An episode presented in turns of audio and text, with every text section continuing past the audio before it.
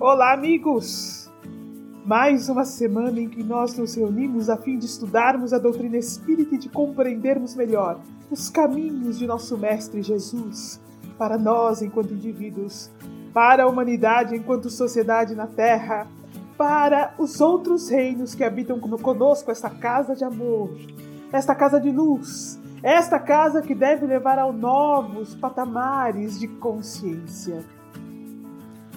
Nós somos da Associação Espírita de Amigos dos Animais. Nós somos candidatos diretos, voluntários efetivos dessa instituição de amor que traz a inscrição do entendimento do amor ao próximo profundamente nas lições deixadas pelo Consolador Prometido. A Seama nada mais faz do que trazer à tona estes ensinamentos, a fim de que todos nós e aqueles que nos procuram possamos criar caminhos de esperança, iluminar as mentes com as verdadeiras diretrizes do Evangelho, ouvir os espíritos orientadores do amor que deixaram as suas mensagens, né? os caminhos da luz os mapas construídos a fim de que possamos caminhar e conquistar estes processos. Meus amigos, nós estamos na Terra. Conforme temos estudado juntos esta terra, governada por Jesus, o arcanjo de luz, que também a construiu. Tem diretrizes seguras para o processo de evolução. Todos os caminhos necessários para a transição até a regeneração estão construídos. É preciso que nós nos debrucemos a estudá-los. É preciso que compreendamos quais os passos que nós precisamos dar dentro desses caminhos. E olha, estes passos, eles não são simplesmente no que se refere a nós enquanto indivíduos. Os nossos passos individuais construirão os passos coletivos que trarão um processo de regeneração para toda a Terra. As nossas decisões individuais de expansão de consciência, de aprendizado sobre o amor, do entendimento das bem-aventuranças, da compreensão dos mansos e pacíficos, da compreensão dos puros de coração, criam caminhos definidos para o processo de regeneração. E, ao mesmo tempo, nos permitem fazer os traçados da responsabilidade que cada um de nós tem perante os nossos irmãos mais jovens no planeta Terra. A Associação Espírita de Amigos dos Animais nos permite fazer este trânsito. Ela nos chama realmente para nós rompermos com as nossas crenças individuais e coletivas, para rompermos com os processos de inconsciência individual e coletiva e abrirmos os campos da consciência para realmente fazermos os processos de evolução, colocando os traçados das lições do Cristo, ouvindo o Espírito de verdade, Gabriel Delane, Leon Denis, Caibar Schutel, Kardec, André Luiz, Emmanuel, Neil Lúcio, Joana de Ângeles, a equipe espiritual da SEAM e tantos outros que nós poderíamos ficar aqui citando, nós temos a oportunidade de compreender realmente as bases da Constituição Divina, a filosofia profunda contida no Livro dos Espíritos, as respostas que agora podem ficar claras para que nós possamos fazer este caminho. Ah, meus amigos, e o convite amoroso destes Espíritos passa pelos campos da verdade. Inevitavelmente, nós precisamos vivenciar a verdade, conhecer as coisas como elas são, entender o que fazer a partir deste conhecimento, trazendo o Evangelho para este conhecimento, para então aceitarmos o convite de Jesus e aceitarmos o convite desses espíritos que nós aqui citamos, passando para o lado da luz e do trabalho incessante no bem. Iniciamos este podcast de hoje agradecendo ao nosso Mestre Jesus, agradecendo a doutrina espírita, agradecendo ao nosso Pai maior, Deus, agradecendo a oportunidade que nós temos de viver o Evangelho a partir das lições que aprendemos, de iniciar o processo de transformação. Como nós, todos nós, desejamos um planeta em que haja paz. E nós, nós realmente desejamos que o Evangelho possa se expandir no planeta. E como sentimos saudade de Jesus. Como será, meus amigos, que Jesus se sentiria ao adentrar a terra hoje? Quais lições ele nos traria? Quais caminhos ele nos revelaria? Quais verdades ele traria à tona sob nossos olhos para que nós víssemos que estamos muitas vezes vivendo sob uma ilusão? Como as palavras benditas de Jesus. Bem-aventurados os pobres de espírito. Bem-aventurados os puros de coração. Bem-aventurados os mansos e pacíficos. Amai a Deus sobre todas as coisas e ao próximo, como a vós mesmos. Amai-vos uns aos outros, como eu vos amei como estas palavras se aplicam à nossa realidade atual de 2021, como elas se aplicam para que nós possamos transformar a sociedade em que vivemos e o nosso cotidiano, a nossa rotina, como elas se aplicam para que o Mestre seja a voz maior na terra em que habitamos. Quem nós precisamos ouvir? Hoje, juntos, meus amigos, nós vamos abrir uma porta, unidos em coragem e unidos em fé. Vamos abrir uma porta para podermos adentrar o mundo dos animais, para podermos caminhar com eles, ouvi-los, senti-los, ver seus olhos, perceber seus corações ouvir seus apelos. Vamos sentar com eles e viver com eles, sofrer com eles, amá-los. Este é o convite para o podcast. Hoje, realmente será a fala dos animais.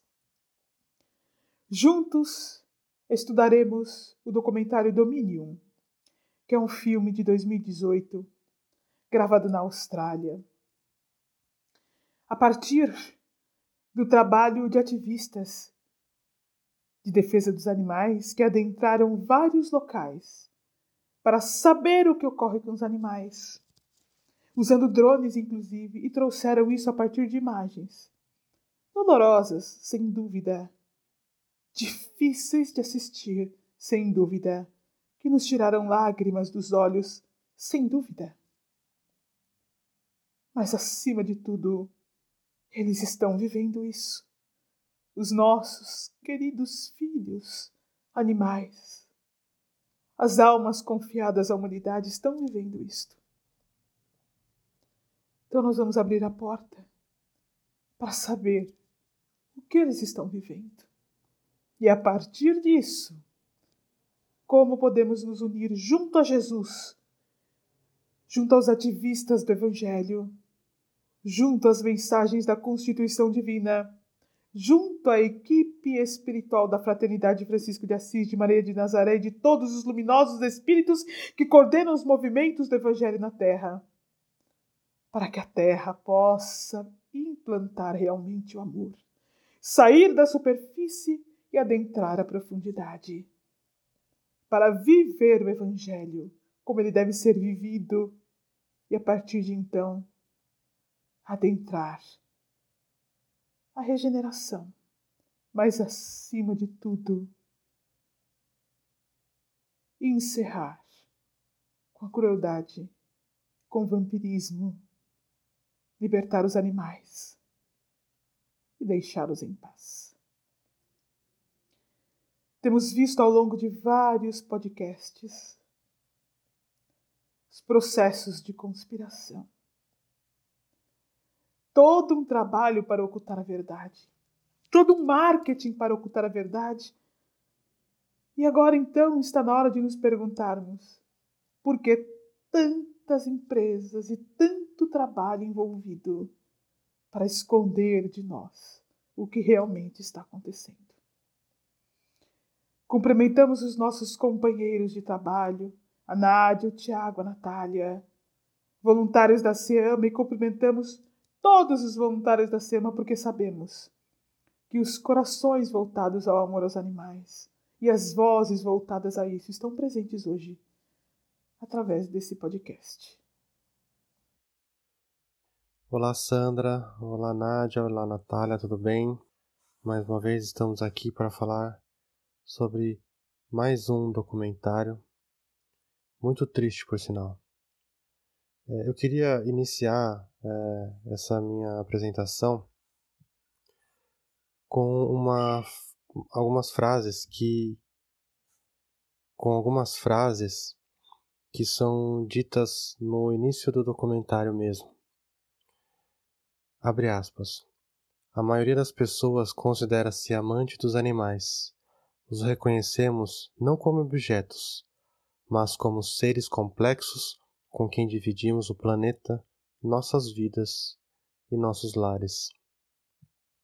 Sentimos prazer no prazer deles, nos angustiamos pela dor deles, celebrando sua inteligência e individualidade quando os acolhemos em nossas famílias, ou quando os reverenciamos em seu elemento natural.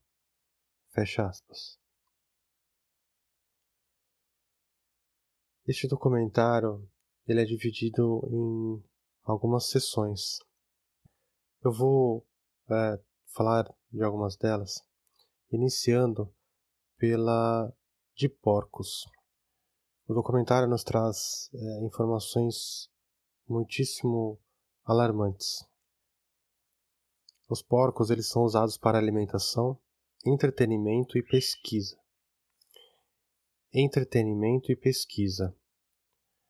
Anualmente, apenas para alimentação, são abatidos na Austrália 4,9 milhões de porcos. No Reino Unido, 11 milhões. Nos Estados Unidos, 118 milhões. 118 milhões. Na China, 715 milhões isso anualmente. O documentário traz para gente relatos, mais especificamente da Austrália, mas eh, ele também nos informa que isso não é um caso isolado, pois acontece em todo o mundo. Na década de 1960, havia cerca de 50 mil fazendas de suínos só na Austrália. Hoje, são menos de 1.400, e mesmo assim, o número total de porcos criados e abatidos para alimentação tem aumentado. Em 2015 apenas, 49 fazendas hospedavam 60% da população total de porcos no país. A maioria dos porcos criados para comida começa sua vida em uma cela parideira, um lugar muito frio e horrível. Ao passar do tempo, as porcas começam a parir porquinhos mortos ou mal formados que não sobrevivem pois já foram muito explorados e seus corpos não aguentam mais a produção de tantos leitões. Nessa fase do documentário são mostradas diversas cenas dessas celas parideiras. São locais onde as mães porcas elas não podem se movimentar, mal podem se levantar, pois elas precisam ficar todo o tempo disponíveis para que os leitões possam se alimentar dela. E também por conta dessa situação, por não poder se mover muito, ela acaba, infelizmente, em diversas situações, esmagando alguns dos seus filhinhos, que acabam morrendo por conta disso. Isso sem contar na má nutrição desses pequenos leitões. e de todos os processos terríveis que eles passam. Pois aqueles que são julgados pelos trabalhadores dessas fazendas, que não podem servir para alimentação e não podem crescer, são brutalmente mortos.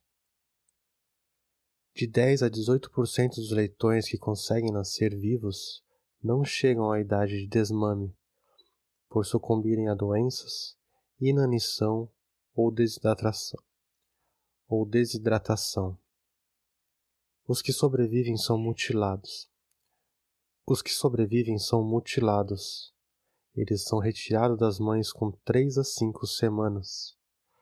Essas mutilações ocorrem a sangue frio,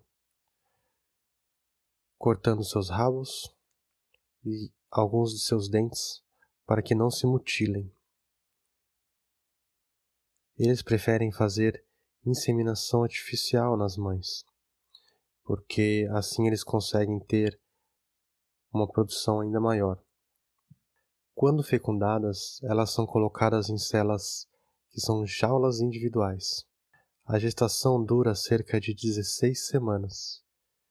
Dentro dessas celas, é possível dar de um a dois passos somente. O documentário também nos traz relatos de, entre aspas, porcos criados livres. Esse termo é muito utilizado por algumas pessoas para justificar algumas ações de marketing. Ele simplesmente significa que os suínos nascem ao ar livre, fora das, dessas casas, dessas jaulas, em casinhas. Mas depois que eles nascem, vivem por, por, por um curto período, eles passam o resto de suas vidas em galpões enfrentando os mesmos problemas de superlotação, saúde e comportamento que em qualquer fazenda. Eles são obrigados a viverem com seus excrementos até os joelhos por toda a sua vida. Isso acaba causando infecções, eles acabam inalando gases que são prejudiciais. Acaba muitas vezes trazendo queimaduras a seus olhos e suas narinas, suas vias aéreas, ou seja, muita dor e sofrimento durante toda a sua vida, sua curta vida. São capazes de viver de 10 a 12 anos, mas são abatidos com apenas 5 a 6 meses de vida. São sofrimentos incalculáveis.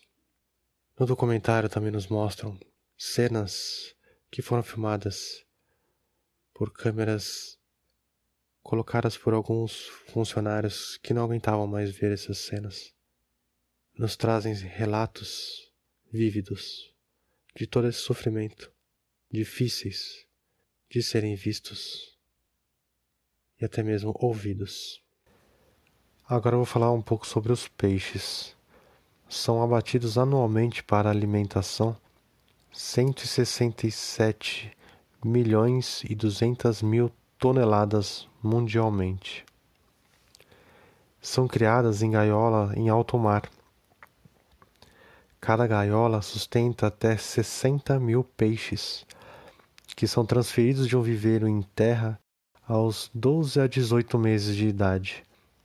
E, por consequência, ao crescerem, os espaços nessas gaiolas vai diminuindo cada vez mais. Um estudo de 2017 sobre salmão em cativeiro na Austrália, Noruega, Chile, Escócia e Canadá revelou que aproximadamente metade dos peixes nestas fazendas são surdos, como resultado das altas taxas de crescimento deformarem seus receptores auditivos. De setembro de 2015 a setembro de 2016, um período de um ano, mais de 21 mil toneladas de ração de peixe não consumida incalculáveis quantidades de excrementos acabaram no porto da Austrália. Tais níveis de poluição levaram a níveis perigosamente baixos de oxigênio na água e maiores riscos de doença, contribuindo para grandes números de mortes dentro das fazendas de peixes. Inúmeros casos de mortalidade em massa de 2015 a 2018 foram atribuídos a uma combinação de sufocamento por pouco oxigênio, erro humano e doença. Esses animais, após 15 a 18 meses nessas gaiolas marítimas, quando chegam a aproximadamente 7 quilos cada um, são sugados por um tubo a vácuo para uma embarcação de coleta, onde são imediatamente mortos ou alguns ainda transportados vivos para tanques nas instalações de processamento em terra. O método supostamente mais humanitário de coleta e abate de peixes de cativeiro é sugá-los para águas gélidas e congelá-los até a morte. É uma morte devagar e dolorosa, demorando às vezes meia hora para a morte do peixe.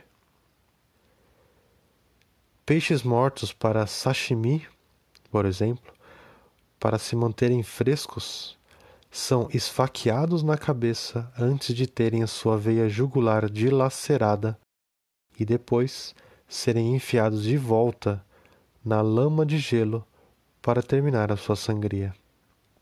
Novamente, uma morte lenta e dolorida. Olá, Sandra. Olá, Nádia. Olá, Tiago. Tudo bem? Bom, vamos lá. Eu, como o Tiago falou aí em cima, né, com vocês, eu vou falar sobre mais uns blocos que foram vistos, que nós vimos e que quer, queremos muito que vocês assistam também no documentário. As galinhas poedeiras, elas começam a vida no incubatório, os ovos são coletados das aves matrizes e são guardados, incubados e chocados por 31 dias. Os pintinhos machos e fêmeas são separados. E tem também a questão de que eles são modificados geneticamente, tá? Porque para ficar mais fácil a separação. Então eles são diferentes na hora de separar, só olhando, só o visual ali você já sabe quais são os machos, quais são as fêmeas. Isso facilita para eles, né, na hora da separação. Então, por isso eles são modificados geneticamente. Eles são debicados, ou seja, cortadas as pontinhas dos bicos para assim eles não se ferirem, porque eles ficam com problemas psicológicos. Então, para não correr esse risco, né, de um bicar o outro, ou até, né, machucar um pouco mais, então eles acabam fazendo isso. Eles são armazenados em gaiolas, várias no mesmo lugar, ficando assim equivalente ao tamanho de uma folha A4 para cada um deles, ou seja, eles não conseguem se mexer dentro dessas gaiolas. E, e nessa separação é, tem a questão também da esteira, eles vão para uma esteira e os pintinhos machos eles são descartados, que são os pintinhos são usados para fazer nuggets, é, é, temperos, eles não são usados, tá? Eles são descartados, eles são moídos por conta disso, porque é, só as fêmeas são usadas porque ela, elas vão dar ovo, né? Vão. E alguns machos ficam, né? Na... Acabam sobrevivendo nesse processo para ajudar na procriação. Bom, agora eu vou falar um pouco sobre galinhas para corte. Elas têm uma curta vida no incubatório, tá? Porque elas já vão logo para o corte. E tem a questão da intervenção humana para que elas cresçam muito e engordem. Qual, qual é essa intervenção humana? Alimentação, uma ração incorporada com produtos no meio, não é uma ração natural, para que elas cresçam mais rápido e engordem bastante. E também tem a questão que eles tomam injeções de antibióticos para que também cresçam muito rápido. Esse processo seja acelerado, para que seja o mais rápido possível para que vá para o corte e vá para a mesa das pessoas. Para vocês terem uma ideia, em 2016 havia 530 fazendas de corte na Austrália, alojando juntas a qualquer momento uma população total de algo de 90 milhões de aves. Isso foram os dados passados de 2016, tá? Pintinhos são mortos por perceberem que nasceram com algum problema, ou seja, se eles nascem com algum problema, eles já matam na hora. O funcionário dizendo uma parte lá que é: eu não mato só os que já estão ruins, os que correm e percebo que estão estranhos, mato também. Então ele nem se certifica se ele já tá, se ele tá ruim ou se realmente ele tá correndo de medo e acaba tropeçando ou alguma coisa assim. Perto dos galpões, os corpos são empilhados e compostados. Cruzamento é seletivo, né? a falta de exercício por superlotação iluminação artificial e o uso ostensivo de antibióticos que estimulam a absorção da ração. Como nós falamos, por isso que eles é, aplicam antibióticos neles. Tem o resultado em frango de corte com peso para abate de 3 quilos em apenas 35 dias, ou seja, então em 35 dias esse frango ele chega, né, do pintinho ao frango ele fica com 3 quilos, que já vai para abate, já vai para corte, para ir para venda. E por conta disso, né, causam sérios defeitos nas aves que não conseguem nem andar. O corpo fica muito gordo, fora do comum para sua espécie. Como eu já disse, eles acabam não conseguindo andar, eles caem, não conseguem levantar. O peito deles fica muito gordo, muito alto, uma coisa assim fora do normal, impressionante. Só vocês assistindo para vocês terem uma ideia da imagem, né? E aí então eles vão para o matadouro, são pendurados de cabeça para baixo. Depois eles são mergulhados no banho elétrico para que eles se atordoem, né, para fazer o atordoamento. Algumas dessas aves eles levantam a cabeça, então eles não recebem esse banho de atordoamento e continuam acordados. Aí depois que acontece? Eles acabam tendo a garganta cortada, dilacerada por uma lâmina rotativa. Só que eles não estão atordoados, eles acabam é, sentindo toda a dor. E no final tem um funcionário que aguarda com uma faca e ele pega as que escaparam da primeira lâmina e termina o serviço, acabando de matar o bichinho. Depois daí, começa o processo para irem para a venda. As máquinas arrancam os, pesco os pescoços, os pés, tiram as pernas e assim vai, depenam e assim vai. E aí que chega para venda para ir para a mesa. Bom, mais um bloco que eu vou comentar aqui com vocês é sobre os perus usados para alimentação. Os perus são abatidos anualmente para a alimentação de milhões de cada país. Os perus de granja, eles crescem tanto que não conseguem acasalar naturalmente. Por isso a indústria tem que recorrer à inseminação artificial. Assistindo essas cenas, a gente pode perceber que é como se fosse um abuso, na verdade é um abuso, né?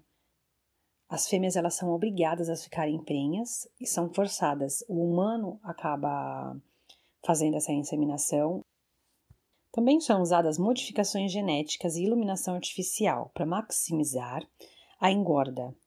Com isso, contribuem para uma taxa de crescimento em dobro a de seus equivalentes selvagens. Rapidamente chegam em um peso que suas pernas não aguentam mais andar. As fêmeas elas costumam morrer antes dos machos. E no, no documentário mostra, né, como vocês assistindo, vocês vão ver que eles não conseguem mais andar, eles caem, não levantam, por conta do peso, a perna não aguenta. As aves que morrem neste período são jogadas como lixo, o resto delas são levadas ao matadouro. São aqueles caminhões que, que vira e mexe a gente vê nas ruas, nas rodovias, eles estão indo a caminho do, da morte. E aí, chegando lá, né, eles são esmurrados, chutados, espancados, enquanto são presos de cabeça para baixo, porque eles acabam querendo fugir né? Eles acabam vendo que, sentindo que vão morrer, então eles querem fugir, então eles acabam fazendo isso com eles, né? Para ver se eles ficam quietos. Né? E aí eles prendem eles de cabeça para baixo e vai para a linha de abate. Os abatedores menores, eles podem usar cones individuais para matança, que é uma coisa para descrever aqui para vocês fica um pouco difícil para vocês visualizarem, então é mais fácil vocês assistirem para vocês verem a diferença dos abatedores maiores e dos abatedores menores, tá? 4 a 5 milhões são mortos todo ano na Austrália, cuja maioria é comprada e consumida próximo ao Natal, porque essas aves elas são mais usadas e consumidas próximo ao Natal, né, Ano Novo, essas festas de finais de ano.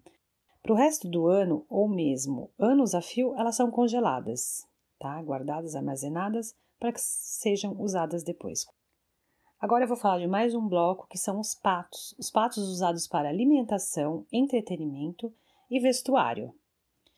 Eles são abatidos anualmente para alimentação, milhões em todos os países, assim como os frangos de corte, trituradores ainda são usados nos incubatórios para os patinhos fracos ou deformados, que não têm expectativa de sobreviver à engorda. Então é isso, se ele não tem expectativa de sobreviver à engorda, eles não querem correr o risco de tratar esse, esse pato e depois ele acaba não podendo né, ser consumido. Então, para eles, isso não compensa. A criação de patos tem a forma muito parecida com a forma de criação de frangos e perus.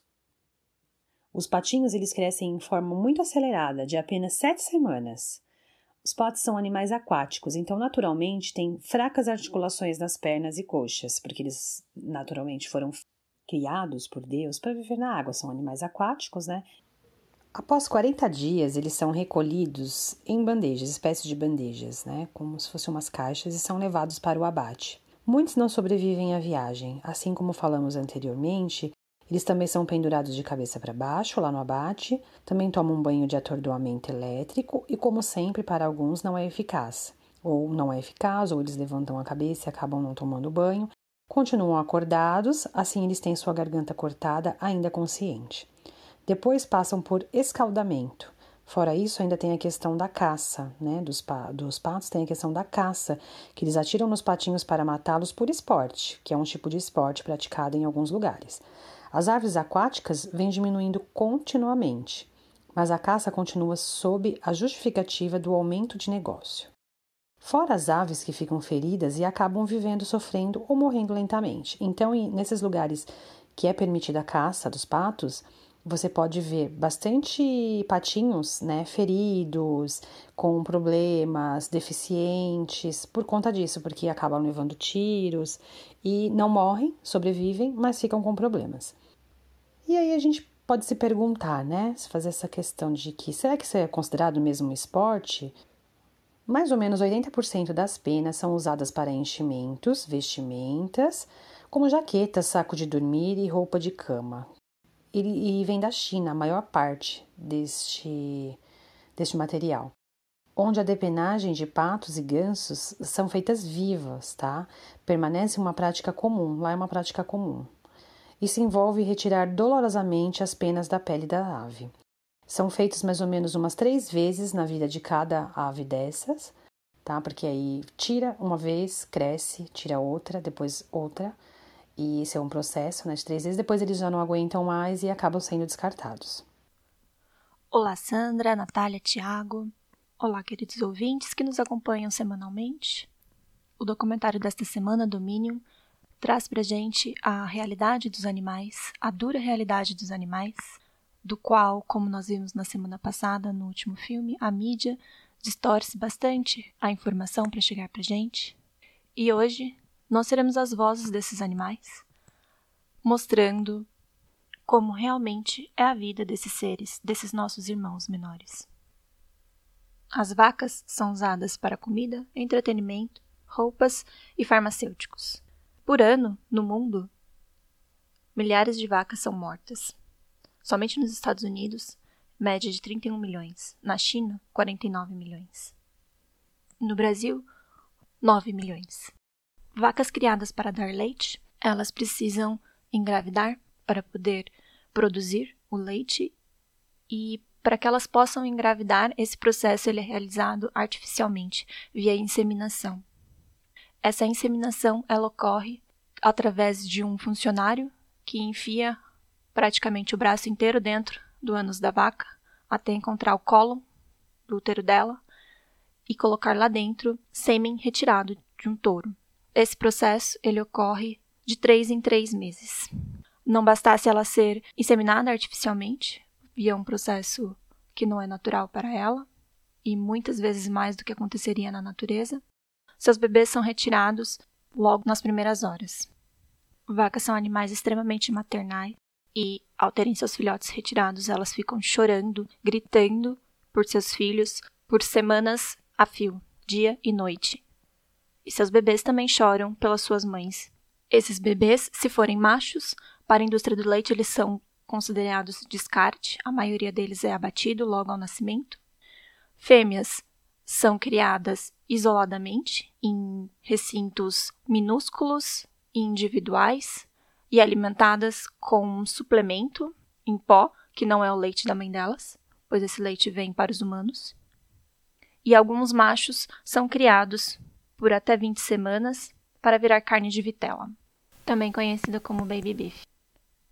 Esses bebezinhos de apenas 20 semanas são encaminhados para o abatedouro, do qual são forçados a seguir por uma linha de abate, assustados, amedrontados, chorando por suas mães, e encontram funcionários impacientes que os chutam, jogam, batem, espancam para colocá-los em linha e então, com a pistola de atordoamento, colocá-los inconsciente. Porém, essas pistolas são ineficazes e muitas vezes somente paralisam seus movimentos, e boa parte deles vai para o abate consciente. As vacas mães, tidas como leiteiras, seguem sendo usadas como produção, e essas mães são pastoradas de duas a três vezes ao dia para a ordenha. Elas ficam confinadas, amontoadas em currais e seguem para as baias onde são presas individualmente e onde tem sugadores de metal conectados às suas mamas. Um pequeno parênteses, que esse pastoradas significa colocadas em uma fila, aos chutes, espancadas, com paus, com choques, aos gritos, aos berros, de três a quatro vezes ao dia. Condições naturais, as vacas elas podem viver até 20 anos. Já as vacas que seguem na linha de produção elas vivem de 4 a 8 anos, pois são submetidas a produzir 10 vezes mais do que o normal. Muitas sucumbem à pressão e muitas vezes desmaiam. São transportadas por tratores como coisas e abatidas. Mas a maioria é levada para o abate quando a sua produção cai ou quando possuem feridas demais para continuar. Os animais eles são atordoados antes de serem abatidos e para que esse atordoamento aconteça, eles espetam um equipamento de choque, que são dois espetos grandes que eles ficam enfiando na cabeça da vaca para tentar atordoá-la. Porém, as vacas são animais muito grandes e esses equipamentos eles não são tão eficazes. Alguns abatedouros menores eles se utilizam de algumas pistolas de choque também. São dados esses tiros na cabeça da vaca e são muitos tiros para conseguir atordoar o animal grande. Muitas vão consciente para o fim de suas vidas. O documentário ele mostra uma cena do qual uma vaca acordada tem seu peito cortado, a sua garganta cortada, e ela luta por sua vida ainda ali, sofrendo, esjorrando sangue. E esse animal demora bastante para morrer. Na indústria do corte, da carne de corte, nossos irmãos bovinos também são fertilizados artificialmente, pois essa é uma maneira mais eficaz de produção. Os novilhos, eles sofrem vários procedimentos cirúrgicos sem anestesia, como o amoamento, que seria tirada dos chifres. Eles arrancam esses chifres à força e cauterizam a cabeça do animal, tudo a sangue frio. Eles furam suas orelhas para marcação, que seria a famosa etiquetagem, e também realizam castrações sem anestesia tanto com lâminas quanto um procedimento chamado burdizo, que consiste em amarrar um elástico na base do testículo, impedindo a circulação de sangue até que eles necrosem e caiam. Os novilhos, eles ficam andando com muita dor, com seus testículos necrosando, mancando, chorando durante dias. Há também a famosa marcação de ferro em brasa, também ocorre com o animal acordado, tem alguns novilhos que eles adoecem muito rapidamente e não tem tempo de ter uma atenção veterinária. Esses novilhos eles são largados num canto à parte sozinhos e eles ficam lá sofrendo sem comida, sem água para morrer. Eles mostram também os descartes dos corpos desses bebezinhos, que são simplesmente retirados e amontoados em pilhas em algum local da propriedade. É fato que 80% dos antibióticos, anabolizantes, suplementos e vitaminas produzidos no mundo são destinados para a pecuária. Os bovinos da indústria do corte também são constantemente pastoreados para verificação se estão doentes ou se as fêmeas estão prenhas. Eles também são forçados a entrar em baias individuais pelos métodos já descritos aqui anteriormente. Esses animais, eles passam de 10 a 15% de suas vidas confinados em locais abarrotados e áridos, sendo engordados com grãos. No final de suas vidas, eles são forçados ao corredor da morte.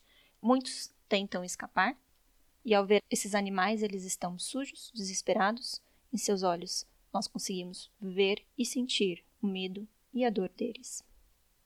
Mais uma vez, as pistolas para atordoamento, principalmente as menores, são ineficazes em animais tão grandes, causam apenas dor e paralisia, mas não os deixam inconscientes. Em alguns locais, também se utilizam de rifles, do quais eles atiram diretamente na cabeça do animal. O animal inquieto, muitas vezes eles erram várias vezes esses tiros, que são dados por toda a cabeça dele, até que o animal ele é morto. Após ser morto, esse animal ele é pendurado pelos pés para que a sua pele seja retirada e enviada para curtumes. Isso tudo ocorre no mesmo ambiente, ou seja, vacas que estão ali esperando sua vez para a morte ficam ouvindo tudo o que está acontecendo e o desespero delas só aumenta cada vez mais. Algumas mãezinhas são abatidas grávidas e o soro dos novilhos natimortos é de grande valia para a indústria farmacêutica, chegando a alcançar 600 mil dólares por litro. Nessa indústria do corte, outros animais também sofrem, como as ovelhas, carne de cordeiro muito consumida, infelizmente, no mundo, esses animais, aos 4, 12 meses de vida, são encaminhados para o abatedouro, mas antes disso elas são vendidas em leilões. Esses leilões são lugares extremamente estressantes para os animais. Muitas mortes ocorrem lá, pois eles estão extremamente estressados com o transporte, com o barulho. Eles estão em locais sujos, confinados, montuados, desidratados, com fome. E após serem vendidos, eles vão para o abate, o documentário ele faz uma observação muito importante, que nenhum animal entra no abatedouro voluntariamente. E ao observarmos como eles são conduzidos para o abatedouro, a gente sempre observa, seja o animal que for, que eles são espancados, jogados, pisoteados, e eles lutam por suas vidas e isso só piora, pois os funcionários ficam cada vez mais impacientes e mais violentos. O recrutamento, mais uma vez, ele é ineficiente. Muitos vão consciente para o abate, e apesar da parte prática do atordoamento, não é possível afirmar que o animal está inconsciente ou imune à dor, pois ele está apenas ali paralisado. Os que desesperadamente conseguem escapar, eles acabam confrontando corpos dos que foram antes deles, e quando eles são capturados, eles voltam para a fila aguardando, à sua vez, muito mais conscientes do que vai acontecer com eles. Bodes e cabras também são criados para o consumo de seu leite e de sua carne, assim como as vacas. E o seu leite é uma alternativa para aqueles humanos que têm alergia ao leite das vacas. E, curiosamente, mundialmente as pessoas elas tomam mais leite de cabras do que de vacas. As cabras também são fertilizadas artificialmente, assim como as vacas. Eu vou poupar os nossos ouvintes da descrição aqui novamente, mas eu vou descrever uma cena que para mim foi uma das mais doloridas, que foi ver a cabrinha tombada, caída sem forças, numa poça de lama. Sua boca estava numa poça de lama e ela chorava. É, o berro dela era possível ver o pedido de socorro em seus olhos, no seu choro. E essa cena foi muito triste para mim. Bodes machos, quando nascem, eles são mortos via descarte, porque eles não têm valor comercial na indústria do leite de cabra. E as cabras elas são ordenhadas quatro vezes ao dia durante 10 anos, numa média. O auge de uma cabra é de 4 litros ao dia, e assim como as vacas, quando sua produção cai, elas são abatidas. A carne de bode também é consumida em muitos países, aqui no Brasil, inclusive em várias regiões. E o documentário ele nos relata o caso da Austrália, que exporta essa carne, principalmente para os Estados Unidos. E essa carne ela vem de animais selvagens que são capturados na natureza e confinados para engorda antes do abate. É comum animais distantes serem enviados para abate. Muitas vezes elas dão cria no caminho e seus filhotes eles são largados do lado de fora do batedouro, chorando por suas mães, e eles ficam lá, do lado de fora, morrendo de fome ou disposição. No batedouro elas são colocadas todas juntas e elas ficam gritando uma ao lado da outra. Uma a uma elas vão sendo atordoadas levadas para ter as suas cabeças cortadas. Elas assistem isso. Elas assistem seus parentes, suas famílias serem mortas é realmente muito triste. Coelhos também são criados como comida e essas criações elas são muito suscetíveis às adversidades.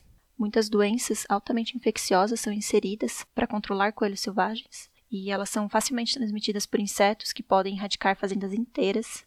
Algumas fazendas também lutam para sobreviver aos preços baixos da carne de coelho selvagem, que são abatidos por caçadores. E assim, a grande maioria dos coelhos são criados, em, passam sua vida toda em gaiolas de arame, suspensas no ar, amontoados, incapazes de manifestar comportamentos naturais como cavar, pular e correr. Abaixo deles ficam pilhas de excrementos que se acumulam embaixo de suas gaiolas, gerando muita amônia. E essa amônia elas queimam a planta de seus pezinhos que são frágeis. As fêmeas, elas são mantidas nessas condições por 56 semanas. Elas têm aproximadamente sete ninhadas. Um coelho na natureza ele vive de 8 a 12 anos e nessas condições eles são abatidos com 12 semanas apenas.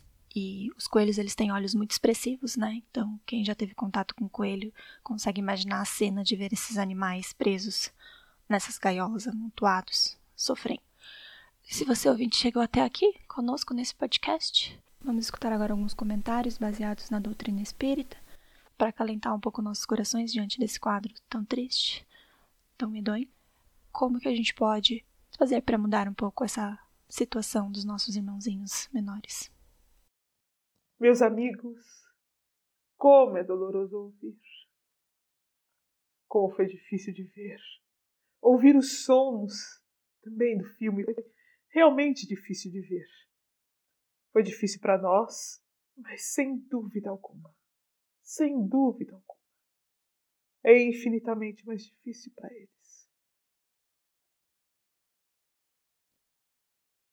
Nossos filhos estão sofrendo. E a grande preocupação em esconder tudo isso ocorre pelo fato de que a grande maioria das pessoas gosta de animais. E ainda algumas que não gostem tanto, com exceção das que são realmente cruéis, a grande maioria da humanidade não quer ser cruel com os animais. Mas alguns pontos são importantes para nós entendermos como nós chegamos até aqui. Como, enquanto uma humanidade que gosta dos animais, como enquanto inclusive espíritas comprometidos com as lições do Cristo.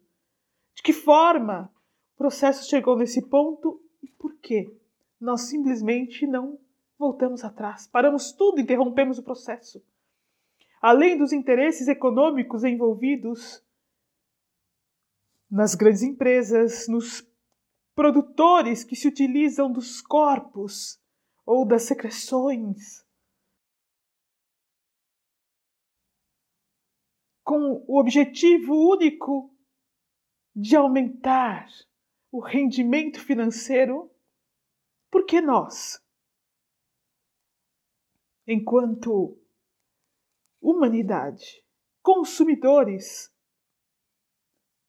simplesmente não paramos de consumir? Porque não há simplesmente um movimento revolucionário que interrompa o processo de crueldade? Esta é uma pergunta que deve ser sim levada em consideração. Porque é preciso nós compreendermos o que ocorre nesse processo. De que maneira nós não estamos exercendo a lucidez espiritual? De que forma nós não estamos exercendo a compaixão? Por que o sentimento de amor não domina os nossos corações? E, meus amigos, muitos de nós vamos argumentar, mas cada um tem seu tempo. É verdade. Nós temos o nosso tempo para aprender a perdoar. Nós temos o nosso tempo para aprender a fazer o bem. Nós temos o nosso tempo para aprender a caridade. Nós temos o nosso tempo para aprender a amar. No entanto, meus amigos, enquanto nós estamos usando de nosso tempo para aprender tudo isso, para aprender tudo isso no que se refere aos animais, eles estão sofrendo. Eles estão sofrendo barbaramente, ininterruptamente, todos os dias. 24 horas por dia. Não é simplesmente uma questão de aprender sobre perdão, ou aprender, aprender sobre caridade, ou aprender a amar ao próximo. No caso, o nosso tempo ultrapassa as linhas do que se refere a nós e adentra os caminhos da imensa dor pela qual passam os animais. O nosso tempo está causando um grau de sofrimento indescritível. Tão indescritível que nós não temos coragem de ver. Que não temos coragem de ouvir e muito menos ouvi-los. Há um eco enorme em toda a terra de choros, lágrimas, desespero, angústia e dor que verte da garganta de nossos irmãos animais. Lágrimas que correm nas vítimas de nossos pratos. Desespero que sai do que vai em nossos copos, do que há dentro dos supermercados. Nós vemos apenas os produtos e é um grande esforço da indústria para que nós possamos ver apenas os produtos, mas por trás dos pedaços de carne, dos leites dentro de caixas, dos doces que nós comemos, dos bolos que compramos prontos ou fazemos, há um número gigantesco de vidas em sofrimento angustiante.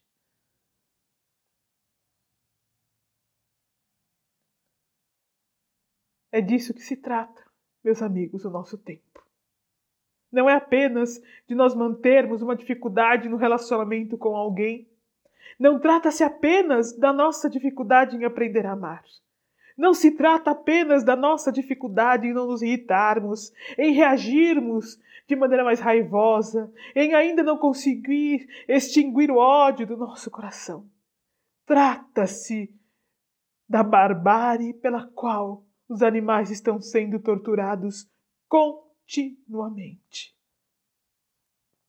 Dia e noite, a cada segundo do dia, 365 dias por ano, todos os anos. Nosso tempo custa lágrimas de seres indefesos crianças que estão sob nossos cuidados, que não têm como sair de onde estão. Porque a lei favorece isto. Nós, enquanto humanidade, criamos leis que nos permitem torturar.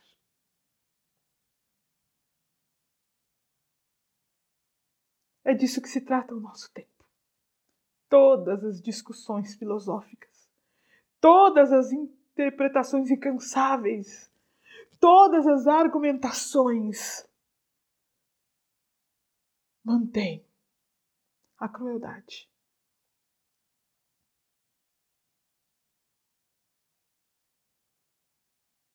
E nós, desta forma, nos mantemos na ignorância do que ocorre.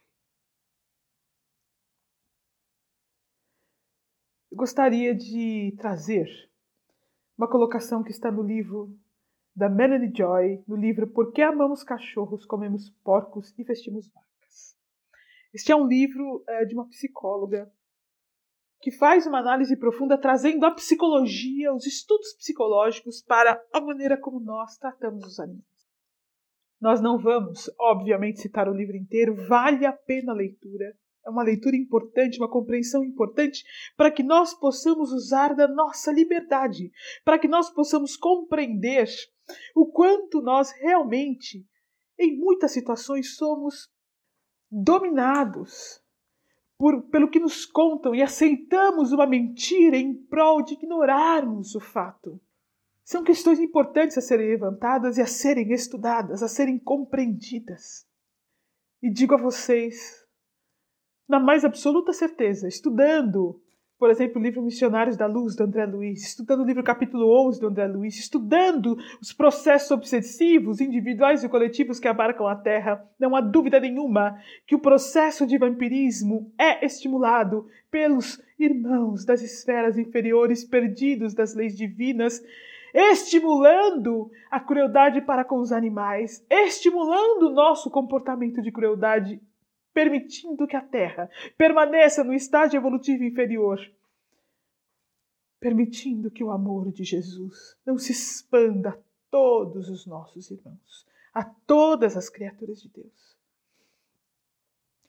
Nós temos estudado continuamente, está na doutrina espírita, para todos abrirem. Por exemplo, o livro Consolador com a questão 129, nos alertando sobre o consumo de carne por exemplo, o livro Missionários da Luz, através de André Luiz. Por exemplo, o livro Plenitude, através de Joana de Ângeles. Por exemplo, o Apelo de Caibar Schutel. Por exemplo, o livro de Gabriel Delany. E o Evangelho dos Animais, da equipe espiritual da Seama. Ainda assim, temos como espíritas uma imensa dificuldade em trazer estes estudos, que já são antigos. O livro Missionários da Luz, por exemplo, é da década de 1940, nós estamos em 2021. São 80 anos. É todo um período que, se nós olharmos sobre a vida média que o ser humano vive na Terra, seria uma reencarnação inteira, em que estas lições ainda não adentraram o coração dos discípulos do Cristo, seguidores do Consolador prometido, fazendo da doutrina espírita o pilar de transformação junto ao Evangelho, a doutrina conhecedora da evolução do espírito, que deve trazer a diretriz da vivência com Cristo em sua singularidade mais pura. E o livro da Melanie Joy nos permite entender isto. Ela faz uma abrangente colocação no capítulo 6 que ela fala do trio cognitivo. E ela envolve nesse trio cognitivo três aspectos muito importantes, fácil de nós entendermos. O primeiro ela chama de objetivação. Este trio cognitivo são uh, estudos do, da própria psicologia, que ela traz para dentro do entendimento sobre a nossa relação com os animais. Então, é objetivação, o segundo, desindividualização, e o terceiro, dicotomização. Na objetivação, ela nos explica efetivamente que nós olhamos os animais como coisas, como propriedades, nós os dividimos e os olhamos como propriedade. E quando nós os olhamos como coisas, incapazes de sentir, de amar, de perceber o sofrimento, de terem consciência, de pensarem, como se fossem uma mesa, uma cadeira, um sofá, um carro. Nós, psicologicamente, psicologicamente, fazemos o processo de os utilizarmos como se utilizássemos os objetos de todas as formas que quisermos e eles não estão sofrendo então. Na doutrina espírita, nós fazemos isso quando, contrariando o próprio espírito de verdade, nós entendemos que os animais são princípios inteligentes e os homens são espíritos. Apesar de, na questão 23 do Livro dos Espíritos, quando Kardec pergunta para o espírito de verdade o que é espírito, ele responde: o princípio inteligente do universo. Nos demonstrando que os dois são sinônimos. Mas ao entender que os animais não são espíritos, nós tiramos deles a posição que lhes pertencem como nossos irmãos mais jovens. A desindividualização, que é o segundo processo, acontece também quando nós interpretamos que os animais pertencem a uma alma grupo ao invés de entendê-los como almas individuais, conforme nos diz o Espírito de Verdade. Na questão 598 do Livro dos Espíritos, os animais mantêm após a morte sua individualidade e a resposta do Espírito de Verdade é sua individualidade, sim. Quando nós traçamos, então, o entendimento de que eles são princípios inteligentes e pertencem a uma alma grupo, então eles não têm sentimentos individuais, nem consciência, nem uma inteligência própria e não são capazes de perceber que sofrem. E no processo de dicotomização, quando nós entendemos que os animais são divididos entre os animais de estimação e os animais que nós podemos fazer o que queremos, como se os cães e os gatos que estão sob nossos cuidados. Estes sim têm alma, estes sim sentem, e os outros não têm alma e não sentem. Nós determinamos isso, desconhecendo a existência da alma e as verdades sobre a evolução ou ignorando-as. Então nós trazemos para a nossa mente o direito a pegar estas coisas que não são espíritos, pertencem a uma alma grupo, incapaz de sofrer e fazer o que quisermos, explorarmos como quisermos. E desta forma criarmos um caminho imenso de dor e sofrimento para eles, de expiação individual e coletiva para nós. No entanto, meus amigos, os animais são espíritos em evolução nossos parentes mais próximos, conforme nos diz Emmanuel, dotados da consciência de si mesmos enquanto indivíduos e do ambiente ao redor. Almas individuais no processo de evolução que caminham para a humanidade capazes de amar e de sentir e de sofrer, conforme nos diz Erasto no livro dos Médiuns, conforme nos diz Emmanuel no livro Emmanuel, conforme nos diz Gabriel Delane no livro Evolução Anímica conforme nos diz o Espírito de Verdade, quando ele fala sobre individualização, conforme nos diz Joana de Ângeles, no livro Plenitude, no livro Homem Integral, no livro o conforme nos diz Joana de Ângeles no livro Amor, Imbatível Amor.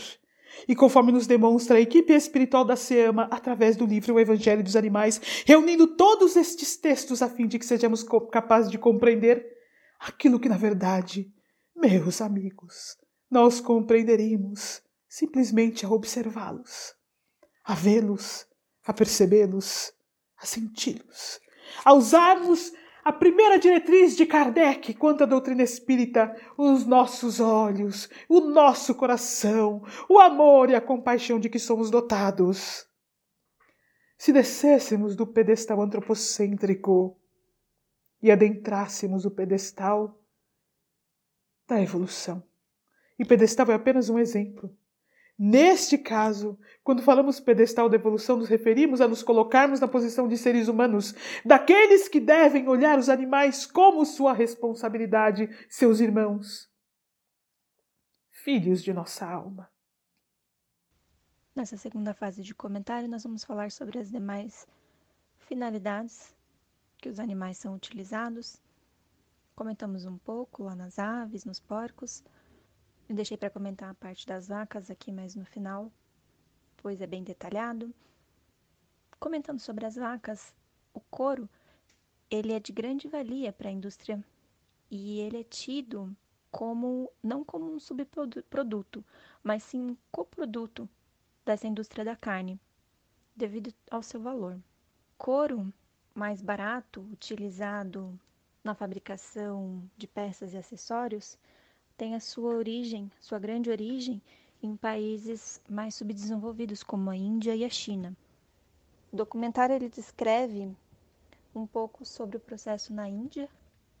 Na Índia, onde as vacas são sagradas, é, 24 dos 29 estados proíbem o abatimento. Sendo assim, para eles serem abatidos, eles são levados até um desses cinco estados onde a lei permite o abate ou até as fronteiras da Índia. Esses animais eles enfrentam viagens muito longas e exaustivas, muitas das vezes a pé, sendo amarradas e puxadas pela boca ou pelos chifres. A boca delas sangra muito no caminho, porque elas são brutalmente puxadas quando elas perdem as forças e desmaiam. São esfregados pimenta nos olhos das vacas para elas obedecerem. Esses animais eles são amontoados vivos em transportes com seus chifres um machucando os outros, literalmente amontoados, não é simplesmente sem espaço para andar, mas sim uma sobre as outras. É uma cena bem é uma cena bem difícil de se ver. As que chegam vivas no abatedouro, elas são mortas uma em frente das outras, sem anestesia, com as suas gargantas cortadas ou esfoladas vivas. Ou muitas são esfoladas vivas. Nesses curtumes de baixo custo, os químicos usados, sua grande maioria cancerígenos, causadores de alergias e problemas respiratórios, eles são manipulados por crianças. Então, quando a gente compra um produto de cor original, mas que o custo ele é mais barato, muitas vezes pode ter sua origem desses locais. Os bovinos também são muito utilizados no esporte, no entretenimento, nos rodeios, que consiste no domínio do animal, em sua grande maioria bezerros, touros e alguns outros. Eles são fisicamente atacados. Bezerros eles são muito dóceis, então eles têm os seus rabos torcidos até quebrarem. Eles levam choques e são espancados para ficarem nervosos e pinotearem na hora da competição. Provas de laço são usadas em bezerros amedrontados que tentam fugir, escapar, e quando eles são laçados, eles são arrastados pela arena. Muitos deles sofrem fraturas, e durante o rodeio, eles mostram né, uma cena que um bezerro ele perde suas forças, não quer levantar mais, e o narrador ele comenta para as pessoas não se enganarem, pois eles são extremamente bem tratados. As ovelhas também, elas têm um seu uso principal, na verdade, não, não é a oferta de carne de, de cordeiro, mas sim a lã.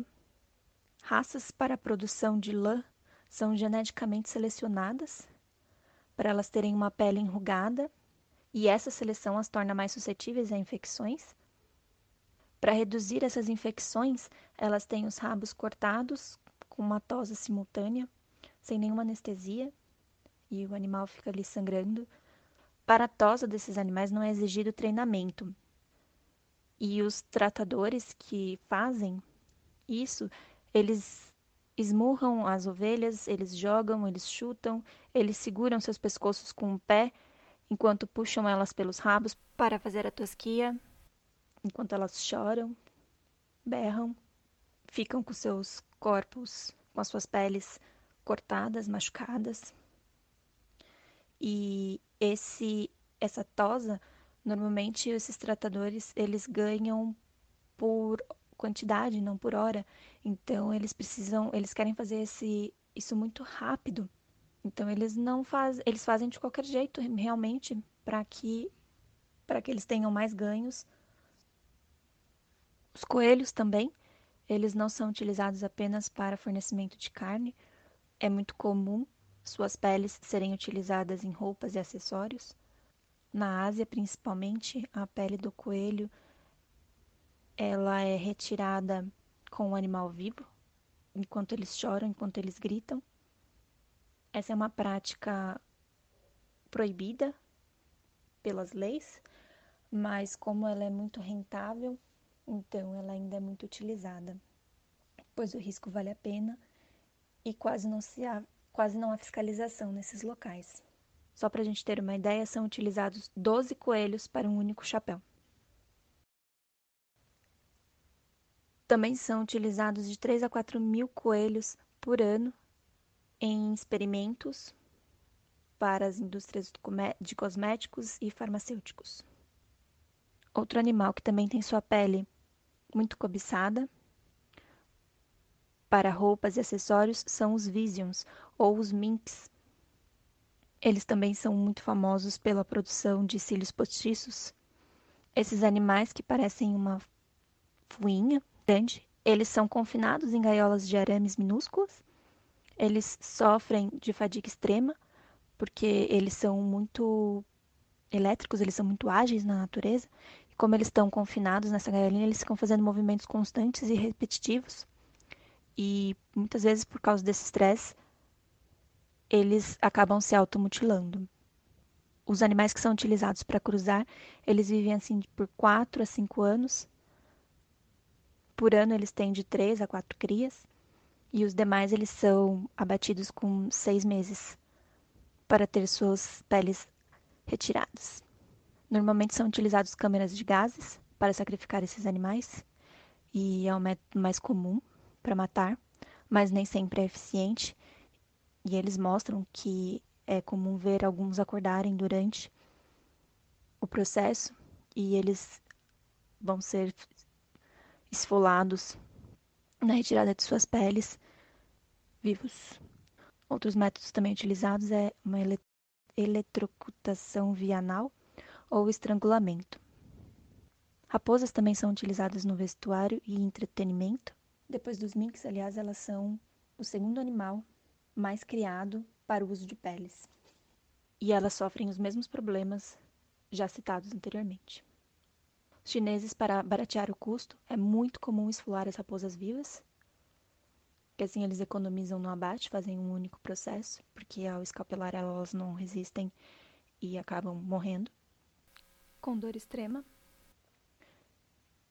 E para entretenimento é muito comum a caça da raposa. Em muitos lugares ela é considerada como praga, então ela tem a caça liberada. E as pessoas as pessoas elas atiram nesses animais ou eles montam armadilhas de venenos que também acabam afetando outros animais que vivem nas redondezas. É muito comum ver cachorros morrendo envenenados e a morte por veneno ela é extremamente lenta. Você consegue ver o animal agonizando e chorando de dor. Eu vou falar um pouco agora sobre os cães. Eles são usados para domesticação, entretenimento, pesquisa, maquiagem e vestuário. Apesar de nos Estados Unidos, na União Europeia e na Austrália terem sido banidos a importação de peles de cachorro e de gato, investigações comprovam que pele canina e felina da China são frequentemente etiquetadas como pele de raposa, coelho ou vison. Atualmente na China, em torno de 2 milhões de cachorros e gatos são criados, roubados ou retirados da rua, amontoados em gaiolas de arame e às vezes transportados por dias sem comida ou água para serem enforcados, degolados, espancados ou estrangulados até a morte. Cerca de 450 mil filhotes são vendidos anualmente só na Austrália.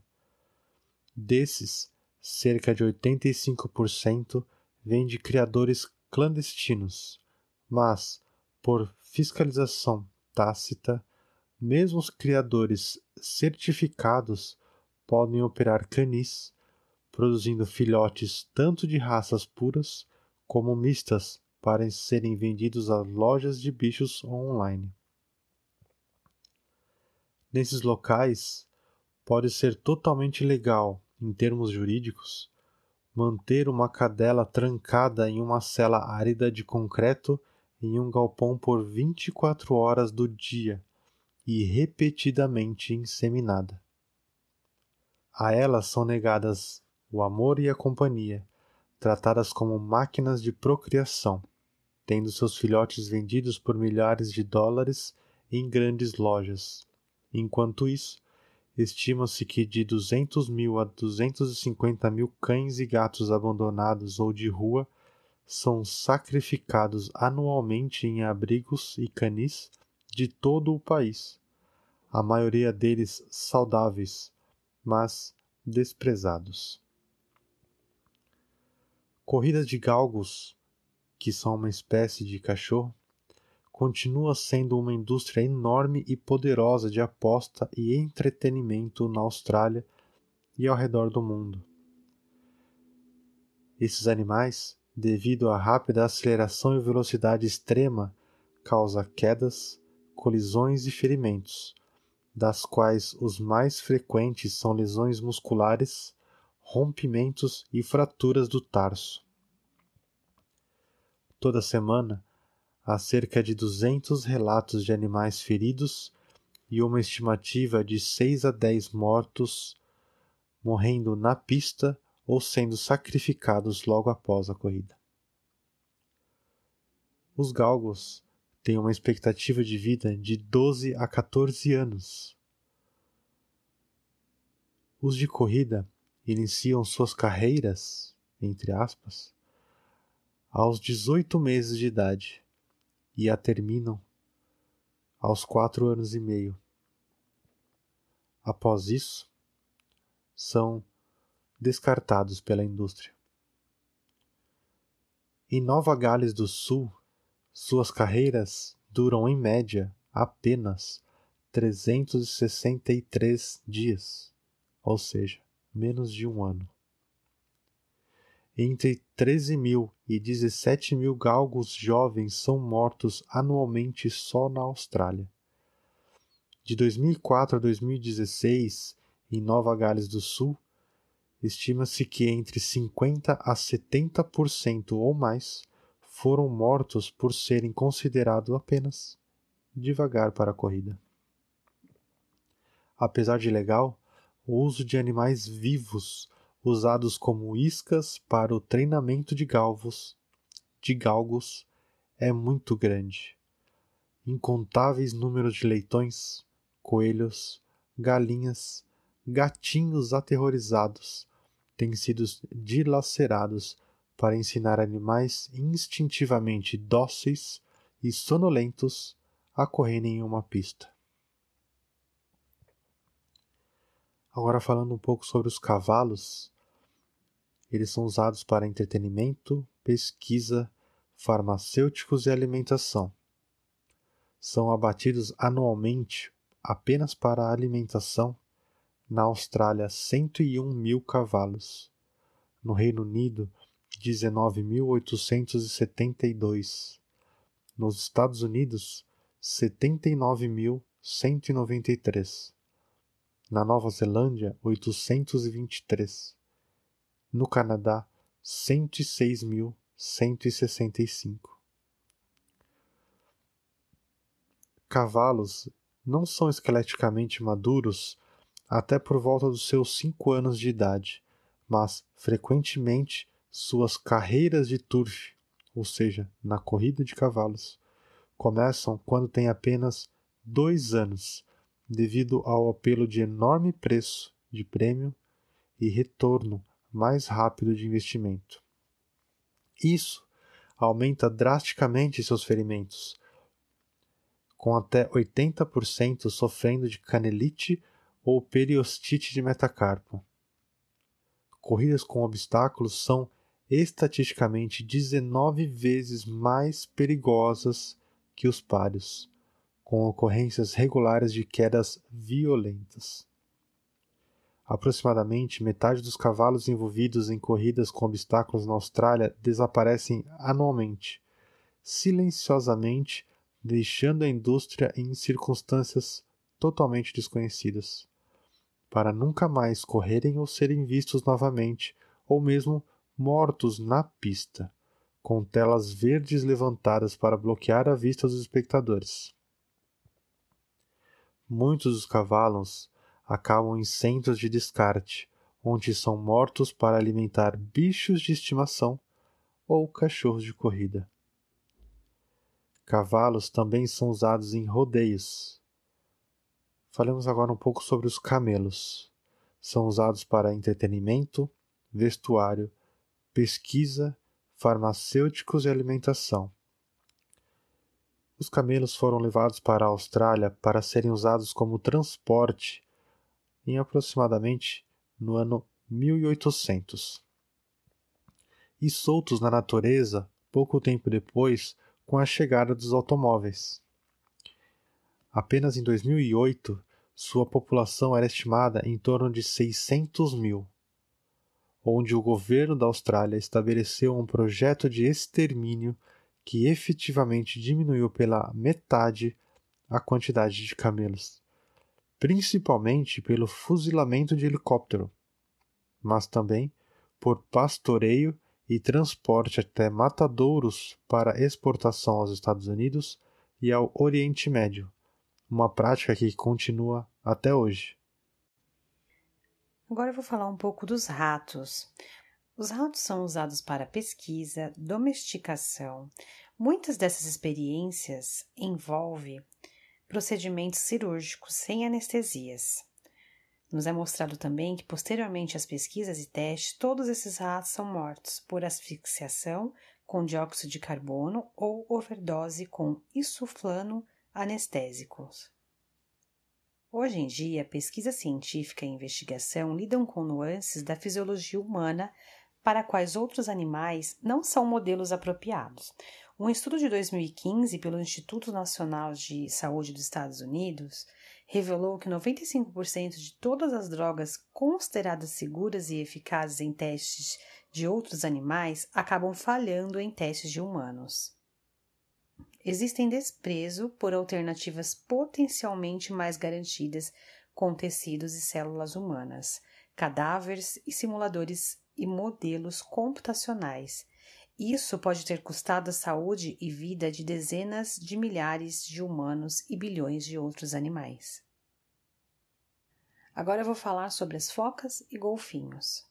Elas são usadas para entretenimento, shows de focas são uma atração popular em zoológicos, com focas treinadas para realizarem truques por comidas na frente de um grande público.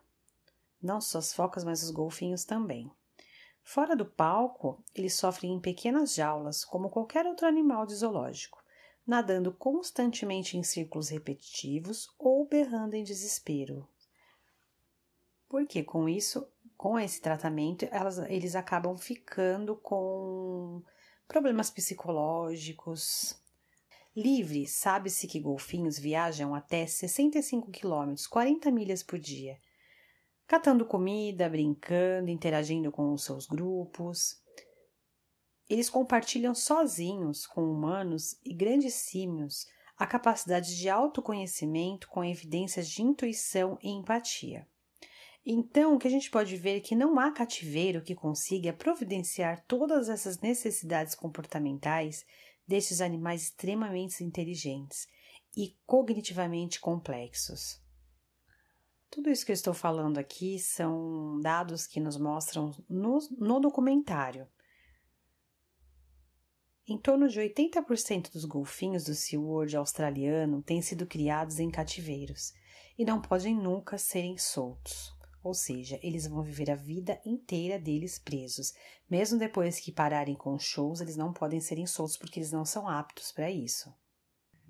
Eles têm as suas vidas inteiras gastas em performances diárias pela recompensa de comida. Antes desses shows, eles chegam no nível certo de fome. Isso é crucial para eles obedecerem e fazerem uma ótima performance.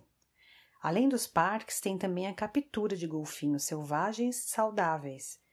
Isso continua uma realidade da indústria de entretenimento animal em outras partes do mundo, eles acabam capturando os golfinhos selvagens e saudáveis para levar para esses parques, para os zoológicos, para entretenimento em si, no geral. Meus amigos, os animais precisam de nós. Jesus precisa de nós. Estará, está na hora de nós sermos os espíritos encarnados, dotados do conhecimento da evolução e do Evangelho e, acima de tudo, dotados da compaixão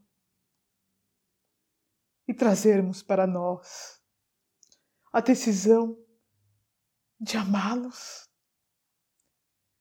de interromper o sofrimento e de falar por eles.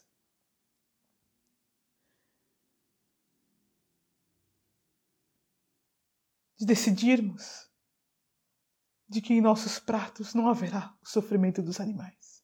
Que em nossa dispensa não mais vamos abrir os armários e ver a dor deles embutida em produtos que nós consumimos. Em nossas roupas eles não estarão mais sofrendo, nem nos produtos que nós usamos eles estarão chorando pelos testes em animais.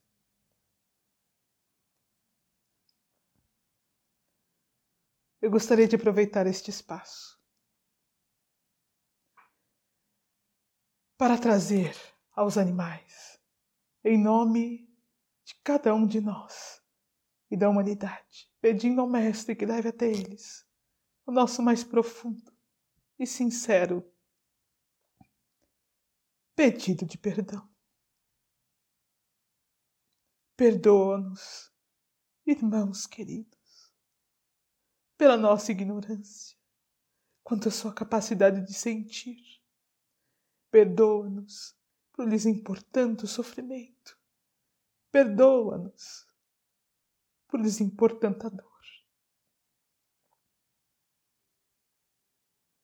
Hoje nós vamos encerrar com a oração da Seama. Envolvidos em teu amor e em tua bondade infinitos, Senhor. Buscamos nas luzes do teu Evangelho os caminhos na direção dos compromissos que assumimos na espiritualidade maior. Embora tímidos filhos perdidos em nossas imperfeições, recebemos de ti o aval no intuito de servir, no auxílio da evolução de nossos irmãos animais. Hoje, unidos no mesmo ideal, buscamos nesta entidade que se forma o pilar de sustentação de tuas verdades, reavivando a luz que se utiliza de nossas mãos como instrumentos no trabalho da seara. Dá-nos, Senhor, a força necessária para vencer. Dá-nos a persistência para superarmos os obstáculos.